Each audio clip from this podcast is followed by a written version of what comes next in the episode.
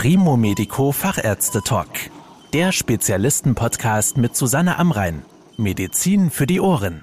Adipositas ist eine Krankheit, die mit sehr starkem Übergewicht und einem Body Mass Index von 30 und mehr einhergeht. Was schlanke Menschen häufig nicht nachvollziehen können, ist, dass ab einer gewissen Körperfülle und einem hohen BMI das Abnehmen nur noch schwer möglich ist. Für einige Adipositas-Patientinnen und Patienten kommt daher eine bariatrische Operation wie etwa eine Magenverkleinerung in Frage, um endlich Gewicht zu verlieren. Darüber spreche ich heute mit Professor Thomas Karus. Er ist Chefarzt der Abteilung für Allgemein- und Viszeralchirurgie an der Klinik Bassum. Herr Professor Karus, es gibt ja nun diverse Diäten und seit einiger Zeit machen auch Abnehmpillen große Schlagzeilen.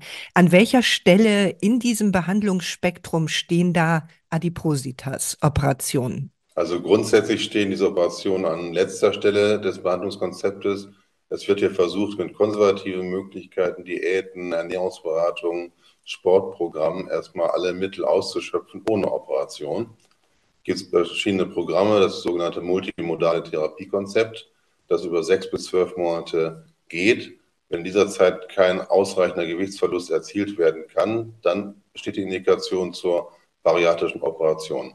Andere Fälle sind natürlich besonders schwergewichtige, zum Beispiel Patienten mit einem BMI von über 60 also Superadipositas, da steht die Operation natürlich im Vordergrund. Da wird man nicht lange probieren, das konservativ noch hinzukriegen. Es gibt ja verschiedene Adipositas-Operationen. Können Sie vielleicht die wichtigsten hier einmal kurz vorstellen? Ja, es gibt verschiedene Formen und Kombinationen von restriktiven, also einschränkenden Verfahren und Bypass-Verfahren. Weltweit sind zurzeit zwei Verfahren führend, die ungefähr 50 zu 50 verteilt sind. Das ist einmal die Magenverkleinerung oder der klassische Schlauchmagen auf Englisch Sleeve Gastrectomy und das Bypass-Verfahren in verschiedenen Formen, also der klassische Magenbypass. Bleiben wir einmal bei der Magenverkleinerung. Was genau erreichen Sie durch diese Operation? Bei der Magenverkleinerung wird das Volumen des Magens stark reduziert um ungefähr 80 Prozent, also 20 Prozent bleiben übrig. Der sogenannte gebildete Schlauchmagen, muss man sich vorstellen, so ungefähr die Form eines Gartenschlauches vom Durchmesser also da fasst vielleicht so ein Finger oder ein Zeigefinger noch rein als Volumen. Da merkt man schon eine sehr starke restriktive Funktion. Die Nahrung kann nicht so schnell aufgenommen werden, es rutscht nur weniger Nahrung durch. Ein zweiter Effekt, der nicht zu vernachlässigen ist, ist, dass man in dem großen Teil des Magens, der entfernt wird, auch äh, das Appetithormon Grelin, was dort gebildet wird, mit entfernt, sodass in den ersten sechs Monaten auch der Appetit deutlich geringer ist bei den Patienten. Wie läuft denn der Eingriff ab? Also wie lange dauert so eine Operation und müssen die Patientinnen und Patienten vorher irgendwas beachten? Also dürfen sie zum Beispiel längere Zeit nicht essen, was ja doch einigen schwerfallen könnte. Die meisten Patienten, die operiert werden, haben ja ein langes Programm, eben diese sechs bis zwölf Monate hinter sich. Das heißt, sie haben ihre Ernährung schon umgestellt, essen gesünder. Einige Kliniken möchten eine zweiwöchige Eiweißdiät vor der Operation haben. Das führt dazu, dass die Leber etwas kleiner wird vom Volumen, dass es leichter zu operieren ist. Wir machen das in der Regel ohne Vorbereitung. Das heißt, der Patient kommt nüchtern zur Operation. Eine normale Operation in Intubationsnarkose. Wir müssen natürlich Spezialtische und Instrumente haben, also spezielle Schwerlasttische bis 350 Kilogramm haben wir. Wir haben extra lange Instrumente, weil natürlich die Bauchdecke manchmal sehr voluminös ist, dass man da extra lange Instrumente braucht. Die Operation läuft grundsätzlich laparoskopisch ab, also in Schlüssellochtechnik mit vier bis fünf kleinen Pieksern an der Bauchdecke. Und innen drin wird eben der Magen mit einem sogenannten Klammernahtgerät, wo der Magen durchtrennt wird zu beiden Seiten, entlang einer dicken Magensonde abgesetzt. Die Magensonde dient als Platzhalter, damit wir eben einen schönen Schlauch bilden können. Durch einen kleinen Schnitt am Ende von zwei bis drei Zentimetern wird dann der abgesetzte Magenteil aus dem Bauch herausgezogen und dann ist die Operation fertig. Sie dauert circa, ja, bei entsprechender Erfahrung 30 bis 45 Minuten, manchmal auch ein bisschen länger. Und der Patient bleibt danach in der Regel drei bis vier Tage im Krankenhaus. Wie geht es denn den Patientinnen und Patienten nach diesem Eingriff? Also haben sie zum Beispiel Schmerzen? Durch den Einsatz der Schlüssellochchirurgie sind die Schmerzen sehr gering. Drei bis vier kleine Piekser, ähnlich wie bei einer Gallenoperation. Das ist sehr gering, was sicherlich bedeutend ist, dass das Leben ab diesem Zeitpunkt komplett umgestellt ist, dass eben keine größeren Mengen mehr zu sich genommen werden können, dass man also nur schluckweise trinken kann erstmal. Wir haben ein mehrwöchiges Kostaufbauprogramm und beginnen am Tag der Operation mit schluckweise trinken. Am ersten Tag nach der Operation können die Patienten schon ein Liter am Tag trinken. Das wird langsam gesteigert. Und wenn sie so weit sind, dass sie mit zwei bis drei Litern am Tag zurechtkommen, in kleinen Teilen, dann können sie nach Hause gehen. Und wie sieht es mit der Nahrung aus? Also was können die Patientinnen und Patienten essen? Gibt es da Einschränkungen? Ja, wir beginnen natürlich erstmal mit Trinknahrung oder sogenannte Flüssigkost, also Pudding, Joghurt, Suppen möglichst eiweißreich. Sie werden dabei ja auch von Ernährungsberatern begleitet. Wir haben zum Beispiel, habe ich gerade eben verteilt auf Station von der letzten OP ein ganzes Heft für die ersten fünf Wochen. Das heißt, der Patient braucht sich da keine Gedanken zu machen. Der muss einfach das Heft Woche für Woche durcharbeiten. Da stehen Rezepte drin, da stehen Ernährungstipps drin. Und im Prinzip kann man sagen, nach fünf Wochen hat er eine ganz normale Ernährung, natürlich in kleinen Portionen und natürlich gesunde Dinge sollte er zu sich nehmen. Was wichtig ist, sind Nahrungsergänzungsmittel die auf jeden Fall dazugehören, die müssen im Prinzip lebenslang genommen werden. Haben denn diese Eingriffe und speziell eben die Magenverkleinerung Risiken und gibt es Komplikationen? Also Risiken auf jeden Fall. Wir behandeln Hochrisikopatienten allein durch das Gewicht. Das heißt, wenn da etwas passiert, eine Operationskomplikation oder eine Narkosekomplikation, ist das sehr gefährlich, muss man sagen. Man kann sagen, das Komplikationsrisiko liegt ungefähr bei drei Prozent.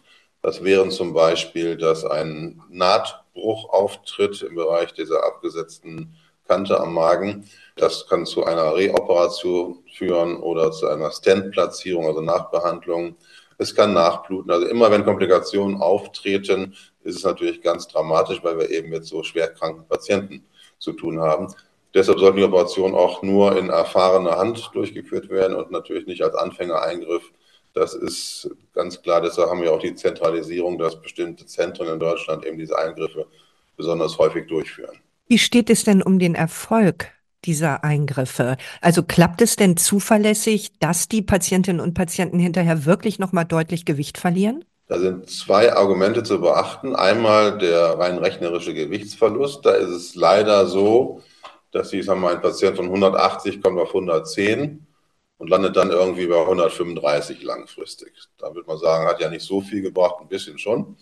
Aber was man beobachtet, ist, dass die Begleiterkrankungen, die ja sich sehr in ihrer Auswirkung reduzieren lassen, also Bluthochdruck, Blutzucker und sowas, das geht sehr gut runter, fast zur Normalität. Und selbst wenn dann eine Gewichtszunahme auftritt, ist es so, dass diese positiven Wirkungen auf den Blutdruck und auf den Zucker doch länger erhalten bleiben. Ich habe gerade eine Studie nochmal gesehen, äh, fünf Jahresergebnisse. Da ging es um Excessive Weight Loss, also das Übergewicht. Und da konnte man zeigen, dass ungefähr nach fünf Jahren 50 Prozent des Übergewichtes weg sind. Also Übergewicht heißt 180, 110, dann wären also 70 Kilo Übergewicht und 35 bleiben dauerhaft weg. Und das führt also zu einer deutlichen Gesundung in Bezug auf Diabetes und Hypertonie und verlängert das Leben der Patienten deutlich. Wie nachhaltig hält denn der Operationseffekt an? Also kann es zum Beispiel sein, durch, ich sag mal, zu große Essensmengen, dass sich der verkleinerte Magen wieder ausdehnt? Das ist leider bekannt, aber es hat in meinen Augen andere Gründe. Ich setze den Erfolg, den wir hier auch haben, auf eine intensive persönliche Betreuung, sowohl vor der Operation. Der Erstkontakt findet hier bei uns mit dem Arzt statt und nicht mit Ernährungsberatern oder Physiotherapeuten, sondern mit dem Arzt. Der Arzt begleitet die Vorbereitung die ganze Zeit persönlich. Wir achten hier darauf, dass immer der Patient denselben Arzt hat, also auch keine Wechsel stattfinden. Und hinterher, das ist für mich ganz wichtig, also wir bieten hier grundsätzlich eine fünfjährige Nachbetreuung an, die am Anfang häufiger ist, dann halbjährlich, später und dann jährlich. Und wir wiegen die Patienten, wir sprechen mit denen wenn wir sehen, da ist eine Gewichtszunahme, können wir direkt handeln, mit denen sprechen, zur Ernährungsberatung schicken oder andere Maßnahmen machen, sodass wir die engmaschig betreuen. Da muss ich persönlich sagen, habe ich eher bei unseren Auswertungen gesehen, wir liegen eher bei langfristig 70 bis 80 Prozent Gewichtsverlust von einem überschüssigen Gewicht. Ich glaube, wenn Patienten nicht nachbetreut werden, dann wird irgendwann sich das wieder einschleichen. natürlich kann man einen Schlauchmagen, der ein Muskelorgan ist, durch Überfütterung sozusagen auch immer wieder vergrößern. Das Stichwort Nahrungsergänzungsmittel haben Sie ja schon genannt. Was müssen denn Patientinnen und Patienten langfristig beachten, also nach so einer bariatrischen Operation? Selbst beachten können Sie an sich bis auf die Ernährung wenig. Sie müssen die Mittel einnehmen. Beim Schlauchmagen ist es im Prinzip mit einem Multivitaminpräparat und einem Calcium zusätzlich getan. Es finden Blutkontrollen in größeren Abständen statt. Wenn man dann sieht, dass irgendwo ein Mangel ist, zum Beispiel Eisenmangel oder so, kann man das dann speziell ergänzen. Beim Magenbypass, es ist ja eine künstliche Mangelerzeugung, müssen also verschiedene Nahrungsergänzungsmittel, Vitamin B-Präparate und, und, und müssen immer genommen werden, weil sonst Mangelerscheinungen auftreten können, die auch sehr gefährlich sein können. Falls es nun doch passiert, dass es eine stärkere Gewichtszunahme gibt, Wäre denn theoretisch denkbar, eine weitere Adipositas-OP durchzuführen oder ist das mit einem Eingriff abgeschlossen? Nein, da gibt es immer Plan B. Das sind natürlich diese Redos, also spezielle Operationen, je nach gewählten Erstverfahren. Als einfachstes Beispiel, ich kann einen Schlauchmagen natürlich dann in einen Magenbypass umwandeln als zweiter Eingriff, was entsprechend zu einem äh, besseren Gewichtsverlust führt. Bei den Bypass-Operationen ist es ein bisschen komplizierter, weil ja schon der Darm durchtrennt ist und Dünndarmanastomosen gelegt worden sind. Aber auch da gibt es in der Regel immer noch eine Möglichkeit, den Gewichtsverlust wieder zu verstärken. Ein Beispiel wäre der Banded Bypass oder Banded Sleeve, dass ein Magenband implantiert wird, der also von oben die Zufuhr drosselt. Das sind oft die einfachsten Maßnahmen. Vielen Dank für die Erklärungen, Herr Professor Karus. Das war der Primo Medico Fachärzte Talk mit Susanne Amrein. Danke, dass Sie zugehört haben. Mehr Informationen rund um das Thema Gesundheit und medizinische Spezialisten finden Sie auf primomedico.com. Bis zum nächsten Mal, wenn es wieder heißt Medizin für die Ohren.